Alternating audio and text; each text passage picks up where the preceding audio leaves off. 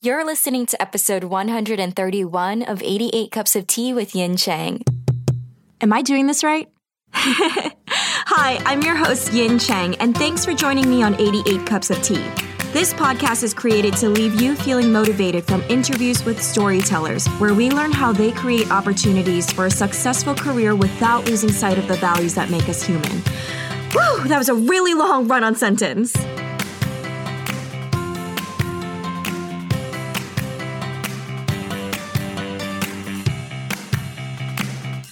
What's up, storytellers? Thank you so much to all of you who showed up to subscribe to us on iTunes and wrote a review and left a rating. I don't really understand how all of that works, but I heard that it's supposed to help make our podcast more visible to new listeners who haven't heard of us before, and I really appreciate you taking the time to help us grow our community. A special thank you to our listener, Panda Bear Girl, who recently rated us five stars and wrote, So inspiring and great advice for any creative. I'm a picture book designer by day and a freelancer children's illustrator by night and weekends. Every episode of this podcast is packed full of inspirational rise to success stories and amazingly relatable advice that any struggling creative can take and use in their own journey to creative success. Love this podcast so much. Oh my gosh, I love your username. It is the cutest. And I also love how you shared your experience listening to us as a picture book designer and an illustrator. That's so cool. Thank you so much for taking the time to write about it through the lens of a creative, and I am so happy to have you in our community.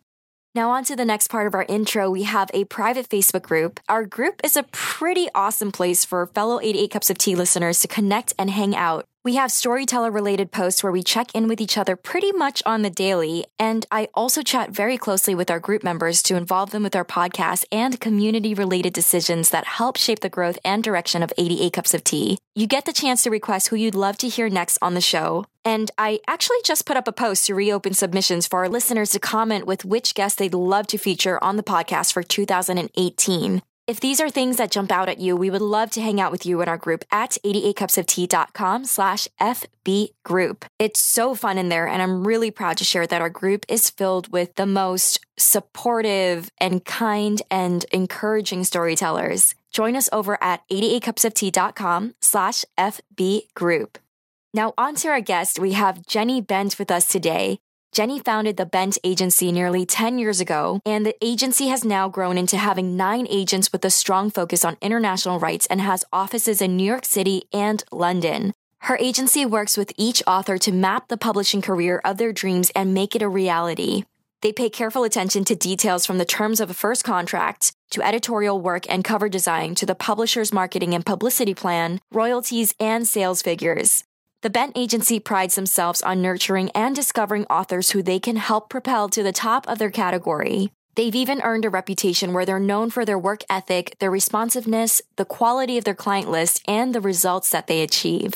In Jenny's episode, we discuss the early days of her career and go into detail about the path that led her to start the Bent Agency. She walks us through her role as an agent and the pros and cons of working from home as your own boss versus working for someone else in an office setting. We touch briefly on film and TV deals and foreign rights deals and how understanding your co agent's taste and what they're seeking plays an important role. Further into the conversation, we have a very inspiring discussion about how Jenny faced moments of paralysis during the lowest points in her life and how she moved past it by gritting her way through. We get into a lot of really insightful and helpful listener questions, and you'll discover what tends to spark Jenny's interest and what she'd love to see more from submissions. We also talk about the voices that are underrepresented in the young adult community and the key changes that need to be made. Towards the end of the episode, we flesh out Jenny's thoughts about authors' social media presence, and she also shares when she will be reopening to queries and what she's hoping to see more of. Now let's jump right into the conversation. Can you bring us back to your earliest memory? Did you know about literary agencies? Like, when did that come about? And did you fall in love with reading before that to lead you to looking out for literary agent jobs in the beginning? I was always a voracious reader. The joke in my household was that my friends would come over and ask if I wanted to play, and I would say, No, I'm reading. Oh my God. And slam the door in their faces. What?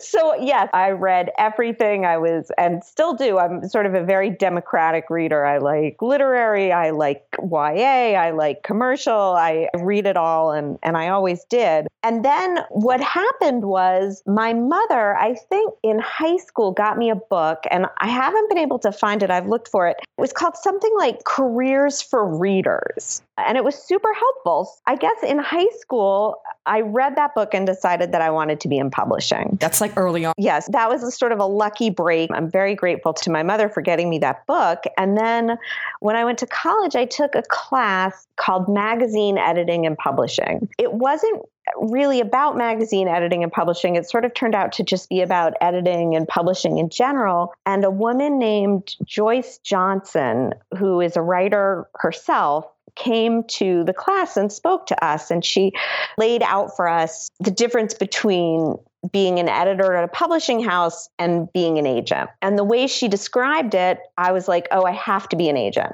There's just no question. I will not be a good editor. From then on, that was my goal. And I had a couple internships while I was in college that were very, very helpful. And then after I graduated, I got a job working for an agent in DC. And then from there, just went on to work at a couple different agencies. And then finally, in 2009, I started my own agency. Whoa, you are on the fast track and you knew exactly what you were doing. If I were in your shoes, I'd be floundering and then finding my way, stumbling into it. That, that's really impressive. I think it was really lucky in a lot of ways. Do you know what I mean? Like if I hadn't been given that book, if I hadn't taken that great class, things fell into place a little bit, which is great because I've actually never looked back. I've never felt like, oh, this isn't the career for me. Actually, that's not totally true. That's a little bit of a lie. I think early on, just because it is so hard to become an agent, to make that transition from being an assistant to being an agent, I was a little doubtful. Since I started doing it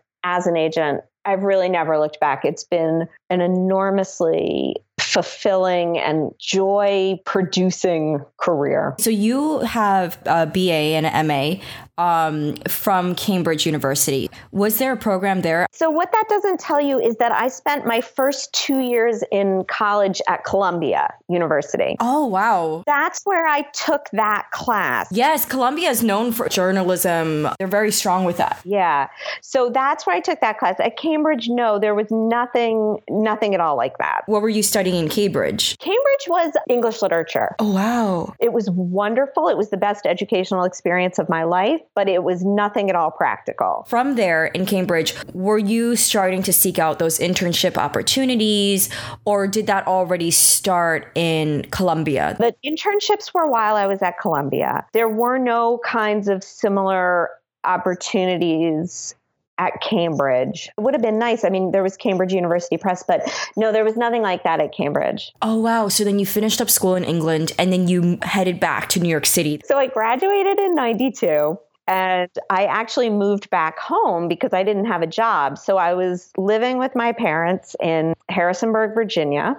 And I was working as a secretary at a actually at a local printing press called Banta, and I was applying for jobs in Washington, D.C. And I got the job working for an agent in D.C., and I lived in D.C. for a while until eventually moving to New York. Now, your job in DC, I know you mentioned there was a time working as an assistant, it was a little bit tough for you. I hear this actually quite a lot, jumping from assistant to like a full time agent.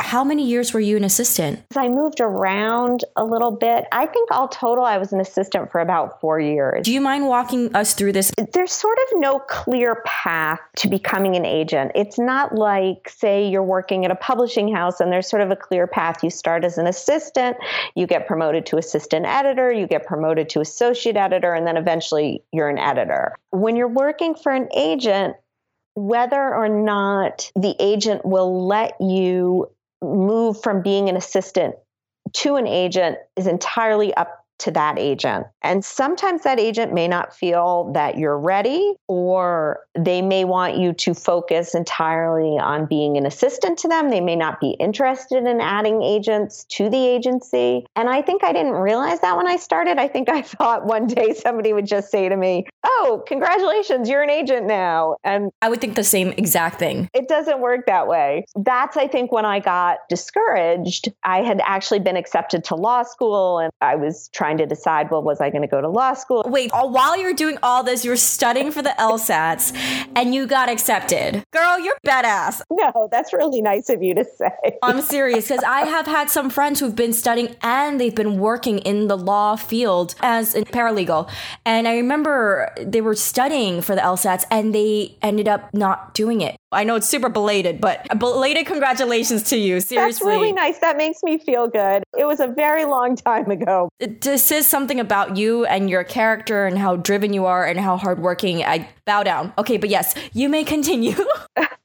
then what happened for me was the, the agent I was working for at the time was not supportive of me becoming an agent. Was it because you were too amazing of an assistant that they couldn't let you go? He just was never very receptive to the idea of expanding his agency in that way. I mm. think he mm. really thought of himself as kind of a one man shop. And also, you know, he did a very, very different kind of book than I was interested in. And I don't think he was interested in expanding his agency to do that kind of book. I think he was very protective of his brand as an agent. What happened was a, a different agent in town said to me, Well, you can come here I won't pay you a salary, but you can work on commission and I'll give you a desk and a computer. So that's what I did. I went over, I think I was 25 or 26, um, and I, I wasn't making a salary, so I really had to hustle. And I started representing my own projects at that point. If you don't mind me unpacking this, this is reality. Money is a serious topic here in the community, especially of writers. I know you said you're hustling.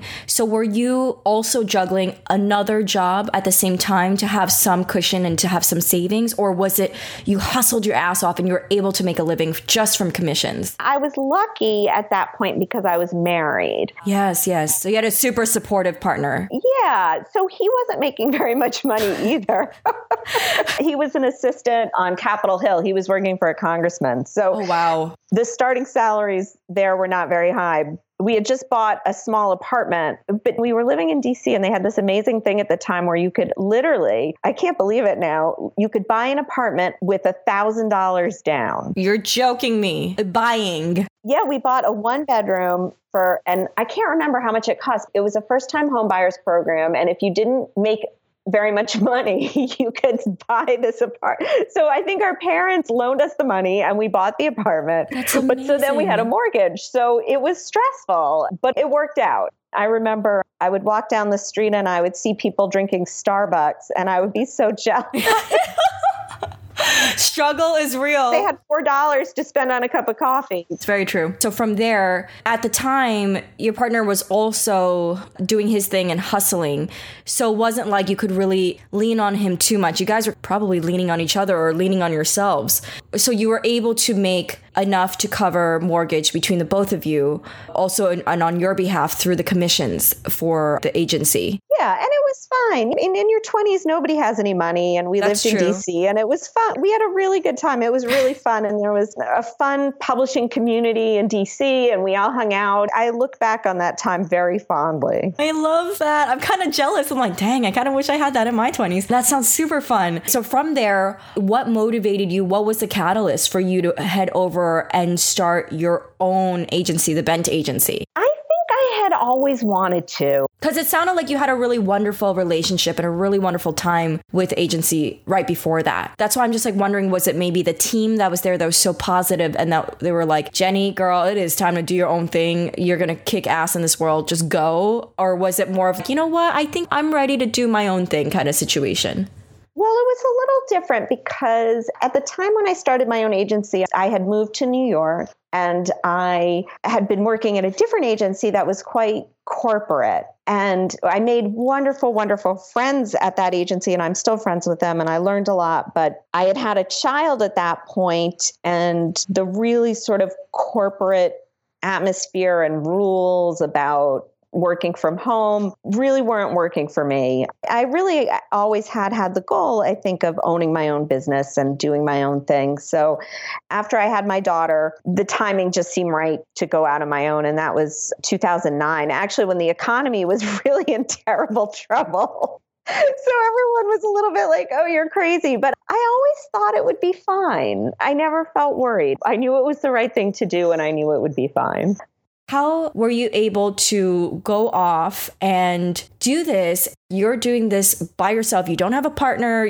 I think turning 40 gives you a lot of confidence. I think I felt stronger at 40 than I did at any other point in my life up to then.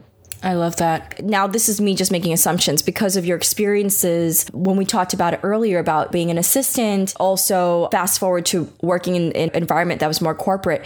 Did those experiences then help you shape how you wanted to create your own company culture? A lot of it was, I mean, I certainly didn't want to be as corporate. We have an office in New York, but the agents are free to work from home. What more shaped me was sort of the way I approached the business and client management, I decided early on I didn't want to charge clients for expenses. When I worked at the other agencies, we would used to have to keep sort of a balance sheet for every client. And there's fewer expenses now than there used to be when now that everything's electronic. But it used to be, you know, if we did a submission, we had to photocopy a manuscript 10 times and either overnight it or messenger it to the publishing houses, right there, that was about like two to three hundred dollars in expenses. And the agencies that I worked for before would deduct those expenses from the client's advance. So when we would pay the client, they would get like a payout sheet that then showed the expenses that we had deducted. And I decided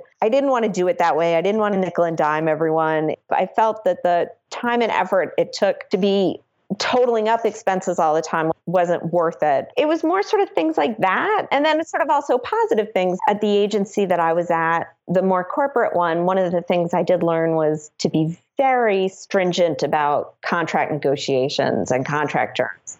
So I brought that over with me. Do you know what I mean? It was more yes. things like that. So it's more of like the technical details. Technical, but also sort of just my approach to agenting and my approach to dealing with clients, particularly because when I started the agency, you know, it was just me. I, I didn't have any employees, I didn't have any other agents. It was just me in the bedroom of my apartment for several years before anybody came on. This is so amazing. This is like a gold mine. When you're in your home working there, how were you reaching out to bring on clients? How are you setting yourself apart from other agents? What were you making yourself known as so that other clients would be like, oh, dang, I want to be represented by Jenny? That's a great question. And I'm laughing because I don't think I really thought about that. you know, at that point, I had been in the industry, let's see, I was 40. I had been working in publishing since I was 22. So I already had a pretty robust client list and clients that were doing very well. And they all came with me for their new projects. I think I just thought, I'm just going to keep doing it like I've been doing it, which is just to work very, very hard for my clients and support them and believe in them and, and help them succeed as much as I possibly can, keeping in mind that different authors will have different definitions of success. So, really having kind of a tailored plan and approach for each client. I know that you mentioned every client needs a different approach. And I do also understand that every agent also approaches their work differently and how their relationship is with the clients. And I hear there's some agents that are more hands off and there's more that are hands on and will hand hold. For yours, like what does the range look like? Does it go as far as, hey, I would love to read through your manuscript and help you edit it and get it to the shape before we submit? Or is it something that's not as hands on as that. I am very editorial, and that probably is true for almost everybody that I work with. There are certain clients who are in a real rhythm with their editors. I have clients who've written 50 books and I'm not editing their work. They're in relationships with their editors where they're turning in books and the editors are editing it and it, it goes on like that. And my interfering in that process is not going to help anybody. For debut authors, before they have a deal, I'm working very, very closely with writers through multiple drafts. Where the approach becomes different is that success is defined differently for different people. So, whereas one author might want to be a huge author on the New York Times list and make lots of money, another author, success might look different for them. And success might look to them that they're writing a book every year and, and that's their career. That longevity is perhaps more important to them than financial success. One author might want peer recognition and awards and that's more important to them than the financial piece. So it's sort of understanding that and kind of working with them. But whatever it is, I'm very goal oriented. So I do want to sort of understand what authors want so that I can help them work to get there. I love that because it's a very customized feel. I didn't realize that authors can come to you and say, Hey, Jenny, right now I'm not at a point where I need to worry about awards. I really would rather worry about income coming in. And then, then you take that and you kind of navigate that specific author's direction in their career with that in mind. And then you just kind of seek out opportunities. Yeah or it just sort of influences how we approach things or what kind of deals we're looking for or and the first and primary goal is always just to get somebody published. But then it's what do you write next? And how often are you writing? And what publishers you want to target? And it's nice to sort of understand what someone wants as you're helping them make their decisions about careers. I think I've maybe once said on Twitter that sometimes it's just as important to know when to say no to an opportunity mm. as it is to say yes. Yeah, that's a really good point. You might get offered a, a certain kind of project by a publisher, and the best thing to do might actually be to turn it down sometimes. That's a really good point. Now, Jenny, I would love for our community to get a glimpse into your day to day. Could you give us an example of a random week? What is that like for you? I work from home home still. What's sort of fun about my job is that we're doing so many foreign rights. Like we're doing tons and tons of translation deals. Europe wakes up a lot earlier than I do. So I'll start checking email usually right when I first wake up, which isn't the healthiest thing to do, and I should probably change it.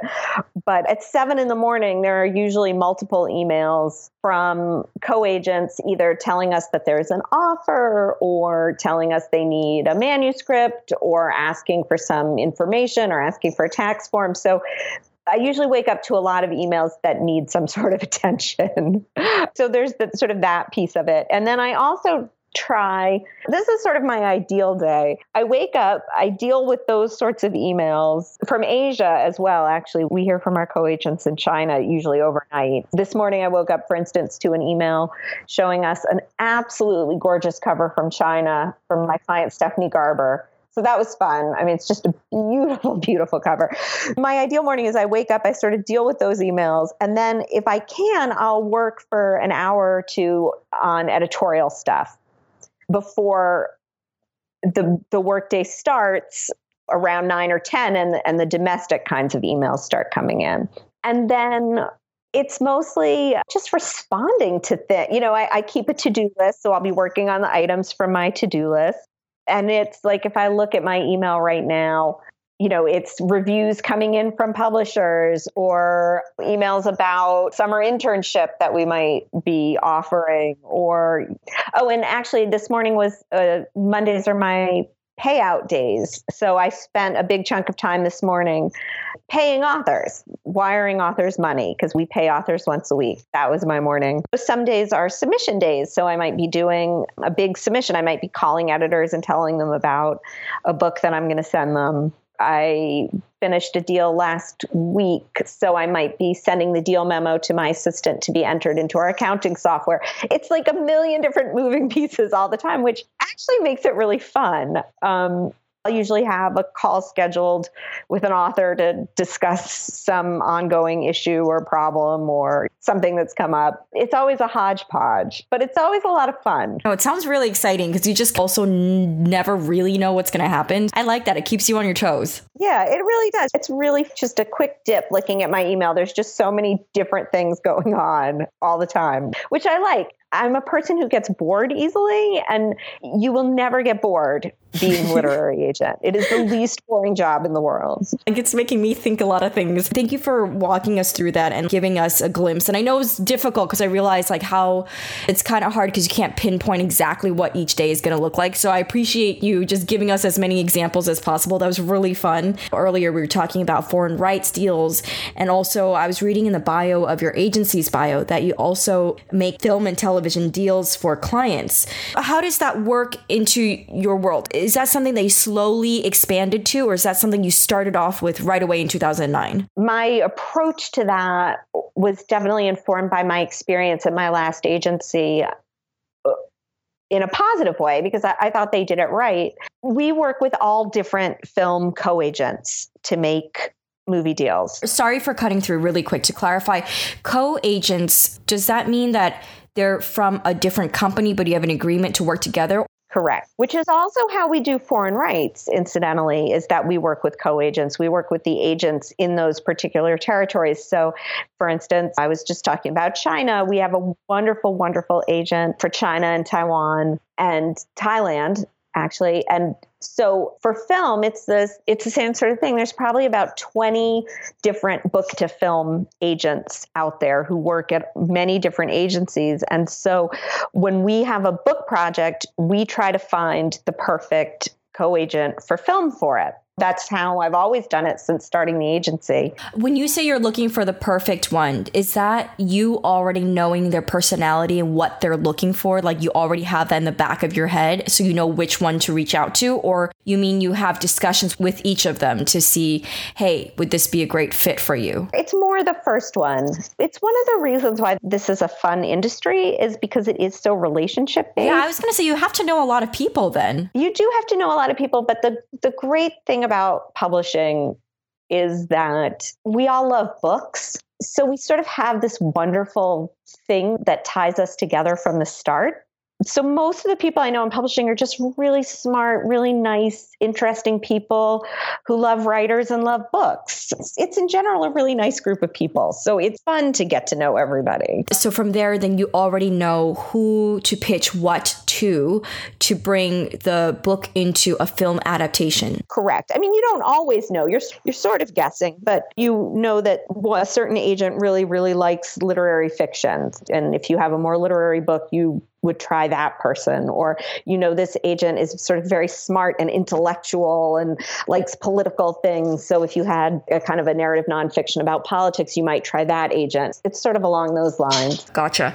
That is so fascinating. So many pieces to the puzzle when you say that you work from home, I know you have a child. Do you have one child or do you have more children? I only have one child. One child is amazing. How old is your child right now? So my daughter is 10. I love that age, by the way, because I used to help take care of my little sisters. Me and my sisters are 10 and 11 years apart. So I remember those days fondly. They're so cute. As a mom, you do you spend as much time with your daughter or is this something where she knows, okay, these hours to these hours, that's mom's work time. Do not go into mom's work office. How does that work? I remember my mom would bring me to work and I would pretend to do accounting stuff at like three years old, five years old so with cute. paperwork, right? And pretend like make fake receipts and all of that stuff and thinking I'm actually doing a job, but I'm not. And I would also remember my mom would be at home making a lot of phone calls. And then I would try and bring her hot water to drink, make sure she's hydrated and doing whatever it was. But it was always fun for me to see my mom doing her thing and my dad and like them working together. So it very much made a lot of things possible for me as well. It was never like a really an issue where it's like, okay, if you think of an idea and doing something, go for it, you know, because I saw my mom doing it easily. So for you, I do think that it is so cool that your daughter gets to see this at home and grow up with this and witness this because it makes things more doable for her and it's not like a second thought in her head where it's like oh yeah if mom can do it, I can do it. And I think that's so important to have as a role model around you growing up. How was that like working at home and having time as well with your daughter? I've said this to other people I know who are thinking about starting their own businesses. You'll actually work more than you did before. When you were at a normal job with a salary and a paycheck, you will work more, but the difference is that you get to choose when you're going to work.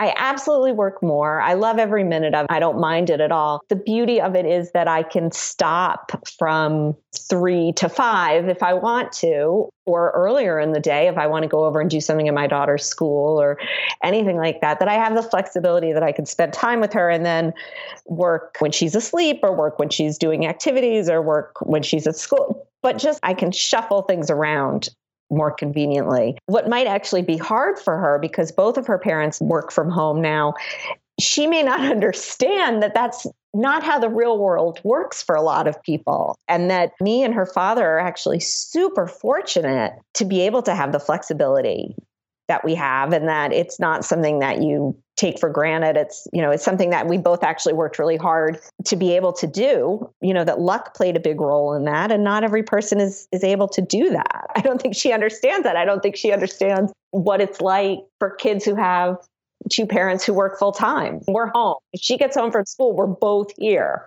And I think she doesn't understand that that's not normal. Gotcha. I think she'll realize that as soon as she hits high school or college, where it's her peers are going to be like, yeah, my, my mom and dad, they're not going to be back till like 10 p.m. And she's like, wait, what? But mine are here all the time. she just sort of may not understand that, like, that's not something that you can just get that that's something that you Hard have to earned, sort of yeah work hard to arrange and then also a lot of it is luck and good fortune that you're in a position that you can work hard to arrange that. I'm like trying to imagine myself where if my parents were both accessible and just being able to see them as soon as i got home that blows my mind. I'm just like wait what that's so cool. I'm also curious now that you mentioned that your husband works from home as well. I didn't realize that. I thought he was outside of the home working. Well, so it's a different person.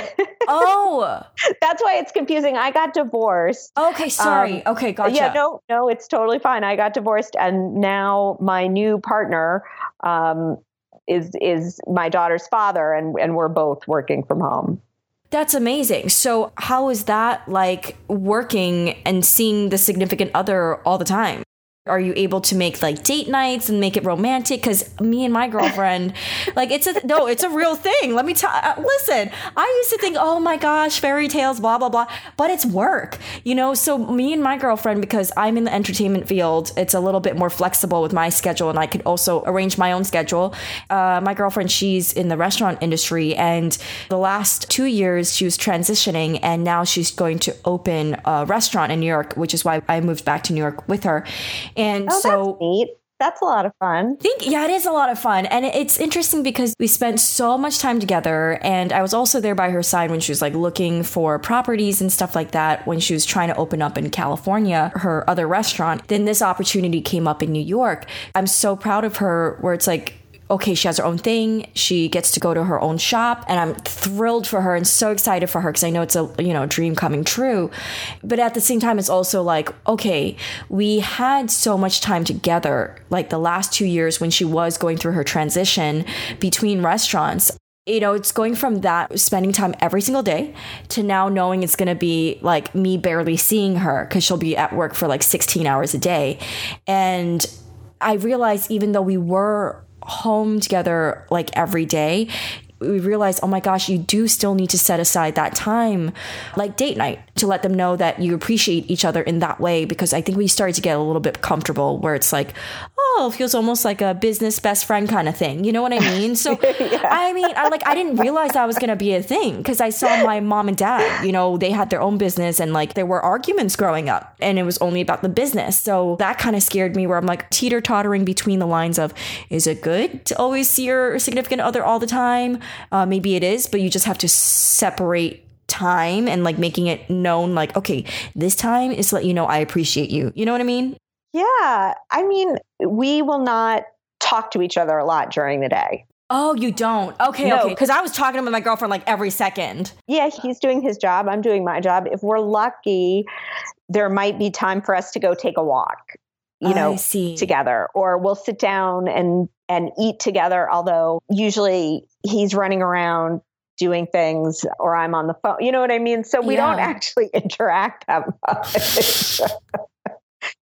it, it really works just fine. But, uh, you know, every, obviously, all you, like you said, like relationships take work. And yeah.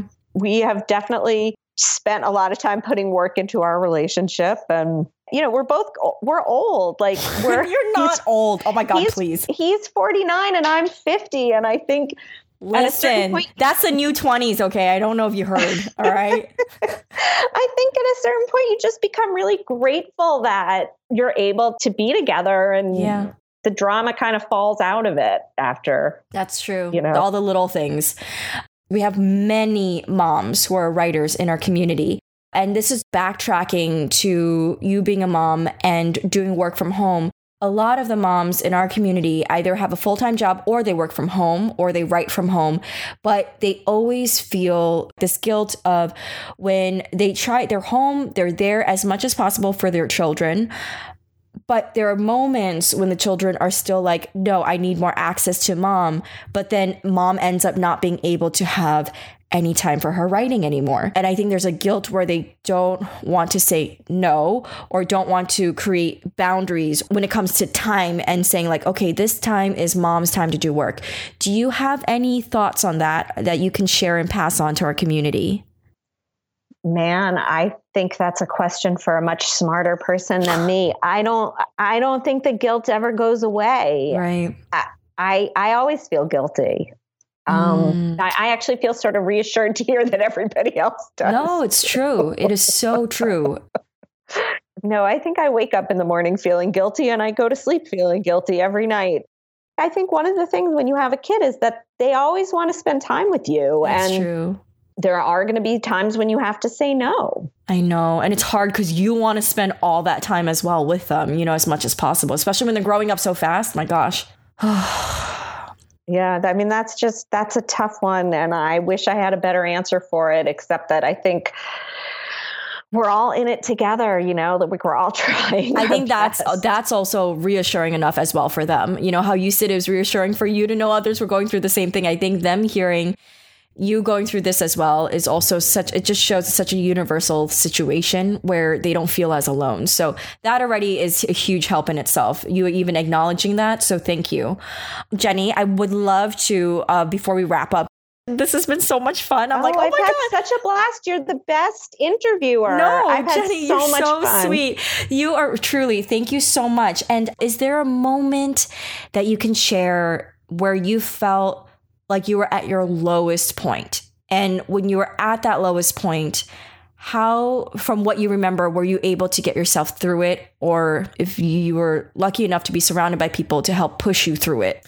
Could you walk us through that moment if you're comfortable? Sure. No, I mean, you know, there's, I'm sure there's been a lot of them. Uh, probably, what was the lowest? it's hard to just pick one. Um, I think, particularly in my 20s and 30s, I had a lot of depression and a lot of anxiety. Mm. Um, and so there were times when I felt very, very low. There was a period where when I was an assistant and before I took that job working for the other agent where I was just working on commission, there was a period of time where I was really struggling with that whole issue that we talked about, where that I realized, okay, somebody's just not going to hand me a job mm-hmm, mm-hmm. as an agent. And I ended up moving back home. And I was probably 24. And I was working part time in a bookstore, which was actually really fun, and part time as a secretary, and trying to figure out what my next steps would be. Um, trying to figure out would I go to law school? Would I go back to publishing? Would I would I make it happen? And and I think I really felt like a failure. I really felt like here I was, you know, two years out of college, living at home. I was very lonely. You know, most of my friends weren't living in the area. I think I even ran into somebody who sort of said like, "What are you doing living in what? like I think I like at Walmart or something. I ran into somebody like a a, a grown up person that I knew who sort of said something that made me feel horrible. What the hell? And I I think that was maybe the lowest point. And I think I felt at the time uh, paralyzed because I felt like whatever decision I made about the rest of my life was going to set me down some track that I wouldn't be able to get off of. Mm-hmm. And I was so scared to make that decision that it kind of, I, I, I just, I couldn't make it. I think that lasted about six months. And I think that was the hardest time. So, when was that moment where you were able to break out of that? You know, it's so funny. I actually don't remember. I'm trying to think. Like, what? What matters is that you broke out of it. That's all that matters. I think I got a job in New York. It's all so fuzzy now. I think I just ended up getting a job in New York. And then I was up in New York for a while. And then I went back to DC and worked for the first agent. It was just all sort of back and forth. I don't think there was some moment where I got out of it. I think it was more that I just sort of gritted my teeth and got through it. Thank you for sharing that. Sure. You hear from so many people in their 20s that are struggling with depression and anxiety. Yes. And I, you know, I get it. I, I I think that is so reassuring for me to hear personally because I feel like I go through some of those feelings as well. And I'm like thinking, oh my gosh, I'm 30 and you just think, am I the only one? Am I the only one at this age still going through those feelings? So thank you for that. It just made me feel better. Uh, 40s. I'm telling you, the 40s are where it's at. I cannot wait. Let me tell you. I'm like, get like just drag me through these next 10 years, please. Oh my gosh. I'm I'm excited for the 40s. Yes, not even joking. Excited. It really it gets better. It really does. 20s and 30s were very hard. Oh. They really were. Truly 40s and 50s are now the new 20s, like the exciting times. You know, 20s and 30s are like, oh. But seriously, um, Jenny, you're amazing. I just want to also let you know that there have been a lot of people in our community who seem to adore you, and oh. they jumped in with a lot of listener questions. The first one from Megan LaCroix. She said, This is so exciting! Four exclamation marks. I'd love to know what themes or elements tend to spark your interest and if there's anything you'd love to see or like to see more of in your inbox. I mean, I like anything. It's it's hard to know. Um I tend to like things that are very voicey. I tend to like things that are unusual in some way. I like books about food because I love yum. food. Girl, I like, you're gonna have to stop by my girl's restaurant. You're gonna love I her I food. Am. It's so oh my god, I would love to. It's Malaysian food. I highly I'm I'm wondering if you even tried Malaysian food before ever in your life. I went to Malaysia. Oh my god, you just shut me up real quick. What? Because my did. mom's side is great. Malaysian. Oh my gosh, that's amazing. Wait, well, wait did you did you read my author's book? Did you read The Ghost Bride by Yangsze Choo? I did not, but no, I saw. Okay, yeah, I saw that author on your when I was like doing research and making sure I just you know read up on you before talking. I noticed the that she was in your client title list. That book was Tales of a Malaysian Ghost Bride. Are you serious? Yeah. What? Wait, was that why you were in Malaysia? Were you accompanying no, the author? No, no, no. I went there because I I got invited to a conference in Singapore, and we also went to Malaysia. Oh my god! So I bet. Fun. Oh my! I bet you loved Singapore. Singapore. Singapore was amazing. Singapore's like LA. Singapore is so clean. It's ridiculous. My grandma's from Singapore. Wait, so where which part of Malaysia was it KL? Was it Kuala Lumpur or was it like Penang? Cuz my mom's side is from Penang. We went, oh gosh, it's you're going to embarrass me because I get so I can't even do like US geography. me neither. We flew from Singapore. Uh-huh. I'll have to look up my itinerary. I bet you it's Kuala Lumpur. It's like the main hub. But we didn't. We went to like a resort. Oh, that, I wonder if it's Langkawi. I have to look it up. It was amazing. Okay, look it up. Email me. I'm curious. I'm, i want to know. Like my whole family, literally, they vacation in Malaysia like once or twice a year, and they're leaving in a few weeks. I'm like, I finally oh. moved back to New York, and y'all are up and leaving me for three months, hanging out with Grandpa in Malaysia. Well, you'll have to. You have to read The Ghost Bride because it's set in 1890s colonial oh Malaysia. That is okay. I'm gonna have to read that because I'm also working on something on behalf of my grandma to honor her story because she passed away. I never got a chance to meet her. She was um she ended up leaving because of family abuse and she went to a temple and we weren't allowed to see her because uh, in buddhism when you want to reach enlightenment you're not supposed to be attached to anyone or anything so oh. we were forbidden from seeing grandma. So Oh my goodness. yeah, and then so her story, she she was in Singapore and in Malaysia all throughout before Singapore was even Singapore. It was still Malaysia.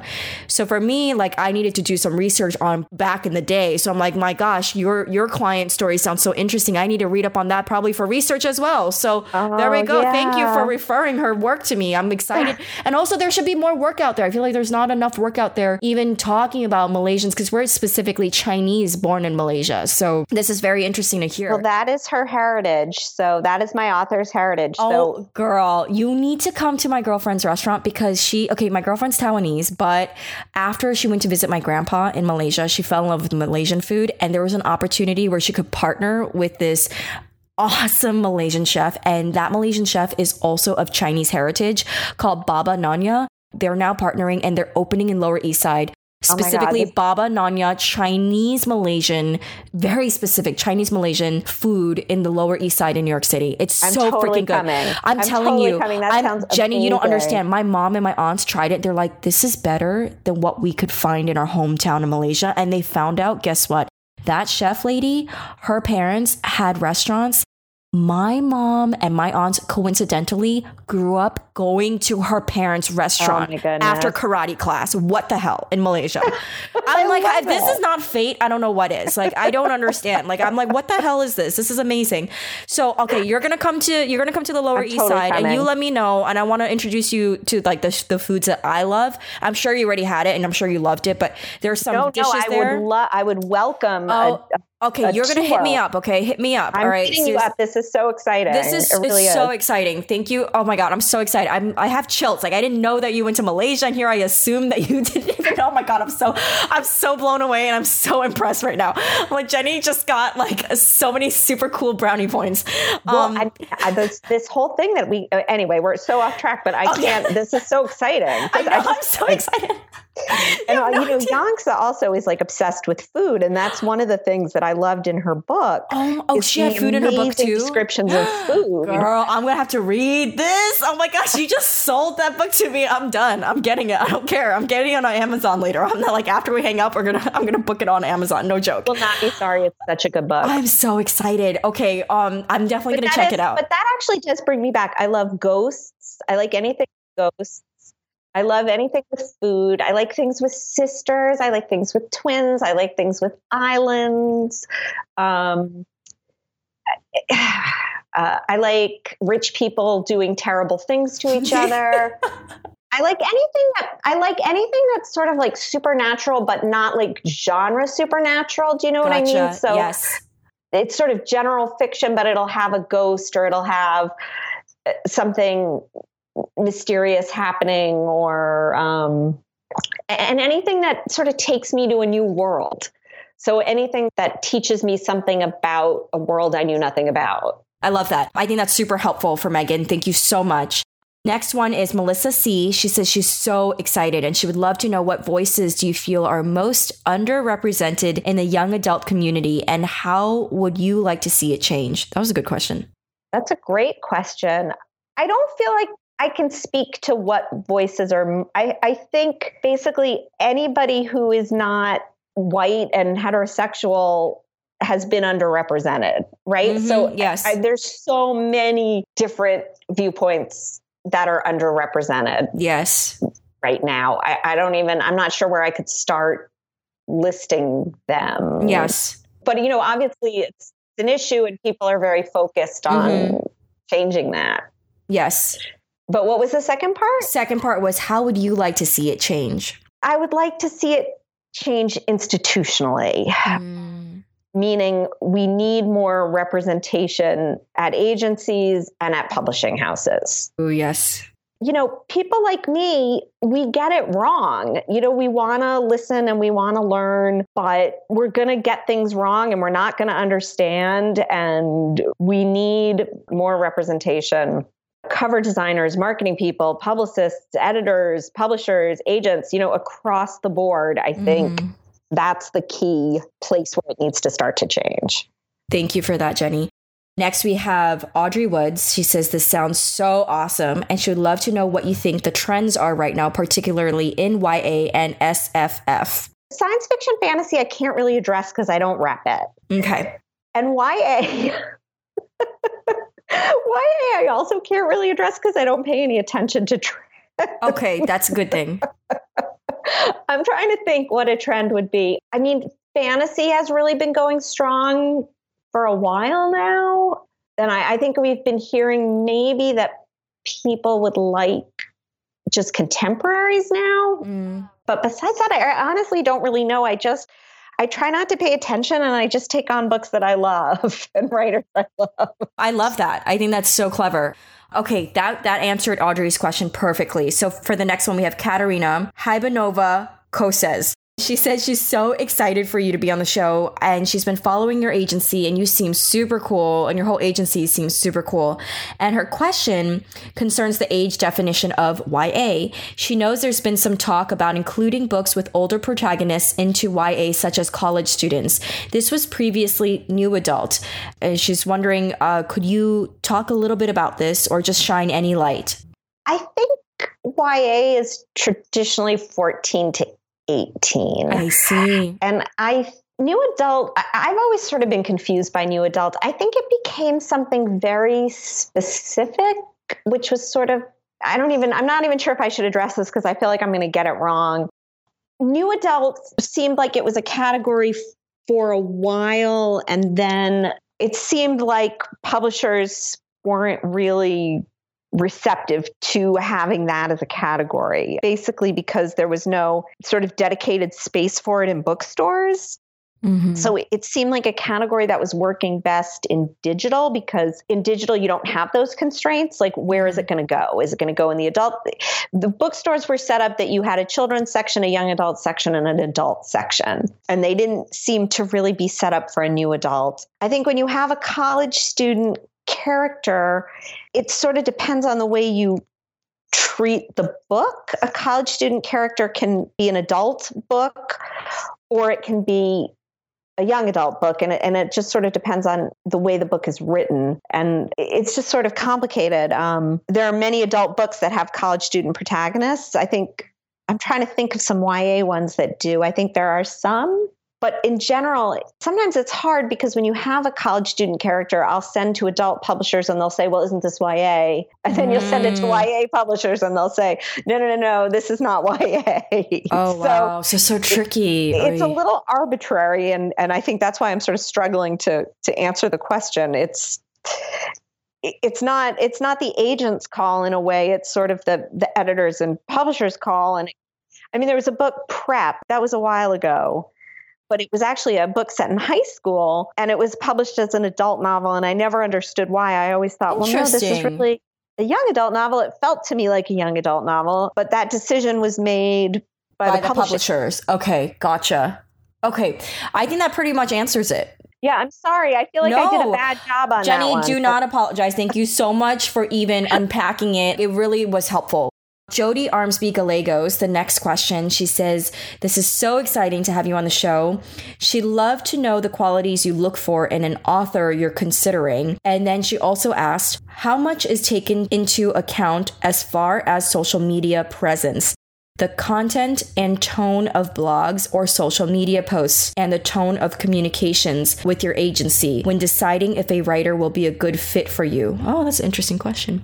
Wait, what was the yeah, it's basically she's asking when it comes to you guys looking out for authors to take on as new clients, does it matter about the writer's uh, social media presence? Do you guys take into account, like, uh, whoa, they have a massive following? Like, this writer seems to have their own following of, like, I don't know, I'm just going to throw out a number, like a 100,000. Um, and also, or they're, they have maybe the, the, uh, this new writer has their own um, blog um, and is does it matter about the tone of their blog when it comes to bringing on that author?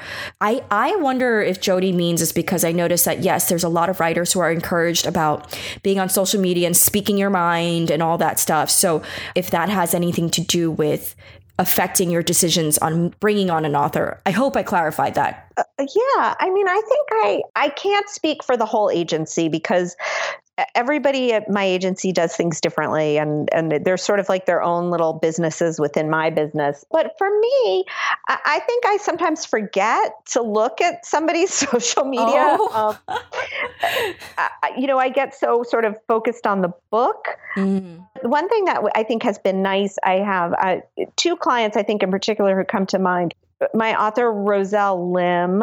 Oh my gosh, she has a question for you later, by the way. Oh, she does. She's so funny and also my other Stephanie Garber, like when we announced on Twitter that we would be working together, I saw for them such a lovely outpouring of support. And that really said to me, these are two people who have spent a lot of time being generous to other people so that people were then very happy for them about their achievements and their success. So uh, that to me, I think is really nice when you see that. When yeah. I mean, there's different ways of being generous and involved, and it's not always going to be on social media. So I'm not saying, you know, that's necessary or mm-hmm. I'm upset when that doesn't happen, but it was nice for me to see that playing out on social media that here are two writers who have really done a lot for other people and now people are happy for them. Oh, I love that, Jenny. You're so sweet. Oh. Thank you for sharing that. that. Those are great examples. Very positive and it's very inspiring for other writers too. Because I know there's a lot of people in our community who are so generous and help each other a lot not everyone gets thanks, right? Or appreciation. That's why my mom always says, like, I do all this and I never get any appreciation. But you know, it's nice when people do notice. So that's cool that you've noticed that.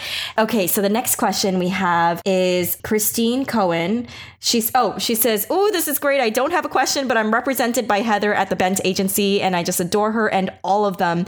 It's a fantastic agency, and I can't wait to listen to the interview. So I thought that was super sweet to pass Aww. on. That's nice. That's super sweet. And we have Gigi Griffiths next who says, Wow, amazing. I'd love to know when Jenny's reopening to queries. And is there anything she's particularly excited to see more of when she does reopen? Yeah, I'm hoping to open up in the next couple months. I'm nearing the end of sort of a big editorial backlog that happened over Christmas. Oh, wow because everybody, all like a bunch of clients, all delivered their manuscripts to me at the same time, and it created a bit of a oh no traffic jam. Yeah, I feel really bad about it actually, um, oh, but no. I'm I'm working. So I I've decided at that point I really needed to stay close to queries until I can get caught up, and you know I don't want to keep people waiting any more than I already have. But I'm thinking in the next couple of months, and I just want to see like cool stuff. You know, I yeah. just want to see cool different, different, yep there we go different. Interesting you know i don't know just and i i know that's so unhelpful but um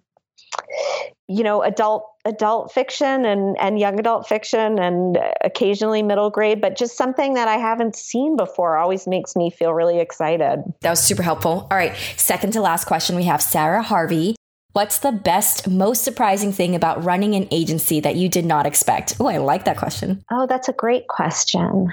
Best, most surprising thing about running an agency that I did not expect. I had been an agent for so long that there wasn't much that could surprise me about it. You know, it's just been great. It's been really rewarding and great. I just realized, you know what surprised me? I didn't realize how much international success we would have. That Ooh. has been a really lovely surprise. And it's been amazing to get to meet all these people from all over the world um, yes. and really sort of make connections with them and, and enjoy working with them and have them be as receptive as they have been to, you know, like books like The Hate You Give. Right. That's been, you know, everybody knows domestically how successful that's been, but internationally, it was huge. And that was really exciting to see the reception around the world. Um, so that that has been sort of just something I didn't anticipate because I wasn't as involved in foreign rights before I started the agency. That was just great to watch. Oh, that's so amazing. Um, so now, Jenny, last and final question from Roselle Lim. Hi, Rosie. she says she absolutely adores you with three exclamation marks. She's like, she's my agent, two exclamation marks. And she said, My question, what are your go to editing snacks? Oh my God, she's the best. I adore her. And we talk about food all the time, and she tells me like really fun food movies to watch. And I love her. Uh, my, my, you know, it's terrible. Uh, what I really love, and it's so disgusting. Tell me it's cheese doodles. No, uh, well, I love those too. Actually, no, I, I love potato chips and me like too. French onion dip, which is so that gross. sounds heavenly to me. It's, oh my god, so disgusting, but I eat it all the time. That sounds so freaking good. Do you know I just bought a whole huge, massive bag of potato chips salted with sea salt from Trader Joe's, and I finished nearly the entire freaking bag in 30 minutes, just talking and catching up with my family, and but dipping it in oh. guacamole. Like if I didn't Ooh, have sour cream, like you know, I just go to guacamole. But I, I actually should not have sour cream because I'm lactose intolerant. But you know, sometimes it's worth it. I love that answer. Jenny, you have been amazing. Thank you so much for your time. You're so kind. Oh, thank you so much for having me. I really I feel like it was like therapy for me. Like oh you were so gosh, lovely and supportive and, and nice Jenny, and thank you. You are so sweet. And that wraps up our episode with Jenny Bent. Jenny, oh my gosh, I seriously loved our conversation and really enjoyed our time together. You are so freaking awesome, and thank you again for your time. Storytellers, thank you so much for hanging out and listening in as always. Please say hi to Jenny over on Twitter at Jenny Bent. For her show notes page, head over to 88cupsoftea.com slash podcast slash Jenny dash Bent. If you enjoyed today's episode or if it helped you in any way, I would love to ask for your support in taking a moment to subscribe to 88 Cups of Tea on iTunes and please leave a rating and a review. Producing a podcast takes a lot of time, and we put a lot of heart and soul into making 88 Cups of Tea the best that it can be. When you take those specific actions of subscribing, leaving a rating, and a review, that really helps our show become more visible to new listeners who haven't heard of us before, and we're really trying to get the word out about our podcast. Thank you so much for helping us grow our community. And if you haven't yet, don't forget to join our private Facebook group if you want to hang out with fellow storytellers and listeners from 88 Cups of Tea. I'm so excited to see you in there. You can find us at 88cupsoftea.com slash FB group. Have a wonderful and super productive rest of your week, and I'll catch you next Thursday. Hey guys, it's me again. Thanks so much for listening in on 88 Cups of Tea. Go create something magical today, and I'll catch you in the next episode. Bye.